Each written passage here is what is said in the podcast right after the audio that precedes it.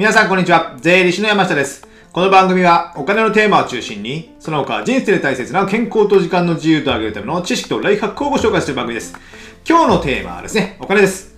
で、タイトルがですね、ドルコスト平均法で素人でも投資を簡単に始める方法ということになっております。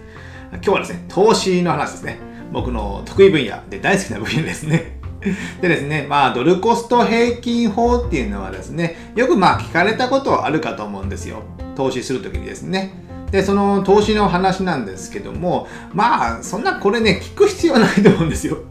こんなこと言うのは、ね変ですけども、まあ、投資ってやっぱやってみなきゃわかんないんですよ。やってみなきゃわからない。何事もそうですよね。でも、ああだこうだ悩みながらネットで情報を見たりとかですね、ググったりとか本を読んだりとかですね、よくわからずに悩んで、えーまあ半年、1年が過ぎて、まあ全くやらないっていうことですので、まあ、この音声聞く前にですね、もうね、証券会社、今ならね、ネットでネット証券を使うので、ネット証券の SBI か楽天証券でいいですよ、もう。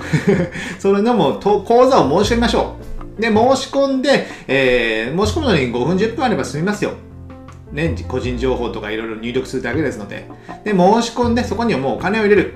そこからスタートです。そこからこの音声を聞いていただきたいと思うんですけども、まあそんなことはいいんですけども、やっぱ始めないと、えーわからない。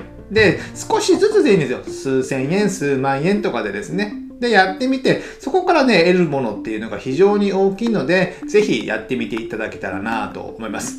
以上です。っていうのは冗談ですけども、まあじゃあね、このドルコスト平均法、まあ僕が考える、えーメリットやデメリットをですね、前半でメリットをお話しして、後半でデメリットの話をちょっとしようかなと思っております。じゃあ今回前半のメリット3つですね。3つあるんですけども、あと1つ目、あの1つ目は手間がかからないということ。手間がかからない。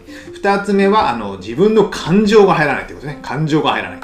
で、3つ目が、えー購入の単価が下がるという3つのメリットがあります。じゃあ1つ目から解説していきます。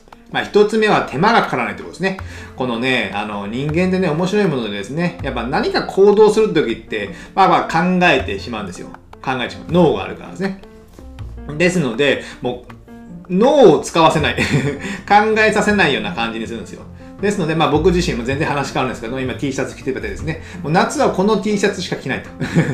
僕これオルケスタって書いてて、もう事務所の T シャツ T シャツを自分で毎年デザインして、えー作ってるんですけども、夏はその T シャツしか着ないってほぼ決めてるんですよ、ほぼほぼ。だから考えなくてもいいですよね。まあ色が白とかグレーとか黒とかね、いろいろありますけども、それぐらいですよ、考えるのって。その頭を使わせない、脳を使わせないようにして、えー行動させた方が楽なんですよね、人間って。ですので、えーまあ、証券会社の投資の話に戻すと、ドルコスト平均法というのは、毎月決まった日に、毎月1万円とか3万円の一定額をもう、口座引き落としとか、僕は楽天口座、楽天証券の口座でやってるんですけども、楽天カードから自動的に引き落とされるんですよ。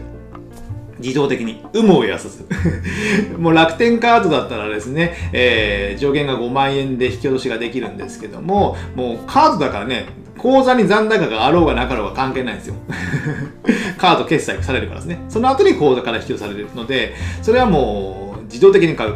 強制的に買う。無理やり買うわけじゃないんですけども、そうなので考えなくていいんですよね。考えなくていい。ですので、最初にこれを買、これをいくら買う、毎月買う。まあ僕なんかビットコインは今ならね、毎日買ってますよ。それは僕が毎日買ってるわけじゃなくて、えー、まあ、その、いろんなコインチェックとかビットフライヤーとかね、その口座の中で積み立て設定みたいなのがあるので、これを毎月買うのか、えー毎日買うのかっていう設定できるので、それをただ設定しておくだけ。以上終了なんですよ。そしたらね、えー自動的に買ってくれる。この自動的に買ってくれるっていうのがやっぱいいんですよね。その、あの、続いて2番のメリットにもつながるように、やっぱその、今安いか、今高いかっていうのはわかんないですよ。感情が入らないって言ってましたね。自分の感情が入らない。2番目のメリットですね。この、今安いってやっぱ買いたいじゃないですか、人間ね。投資って安い時に買って高く売って、この差、差で儲かるからですね。差が利益ですよね。ですので、やっぱ安い時買いたいっていうのは誰でも思ってるんですよ。僕でも一緒です。でもね、安い時ってわかんないですよ。わかんない。でも高い時もわかんない。だから、毎月一定額を買う。これがドルコスト平均法なんですよ。毎月一定額を。で、そこに自分の感情があってはならないってことなんですね。なんで安い時には一定額を買うので、えー、購入単価、まあ3番目のメリットにもあったように単価が下がるってことですね。購入単価が下がるので、えー、メリットはある。でも高い時には、えー単価が上がるので、えー、買う数量が少ない。ですので、まあデメリットといえばデメリット。でもそれが、いや、今は高いかもしれないけど、じゃあ3年後、5年後、10年後から見たら、安い可能性もあるんですよね。可能性もある。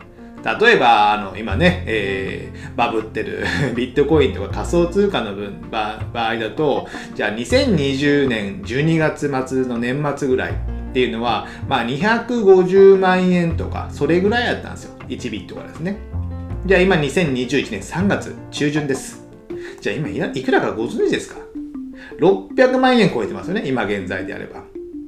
600万円超えてる。250万が、えー、12月なんで、1、2、3、まあ2ヶ月半ぐらいで、まあ3倍まではいかない2.5倍ぐらいになってるんですかね。それぐらいになるんですよ。じゃあ2010あ20年12月現在に3倍になると予想した人はいたかっていうとなかなかねあ200僕は250万高いなと思ってました アホですよね昔の自分に言ってやりたいですよ まあこの後どうなるかわかんないですよ。じゃあ今年の夏ぐらい、9月とか8月には600万高すぎだな、みたいなね それが600万安すぎだな、みたいに言ってるんですよ。でもそれは紙しかわからない 紙も変ですよね。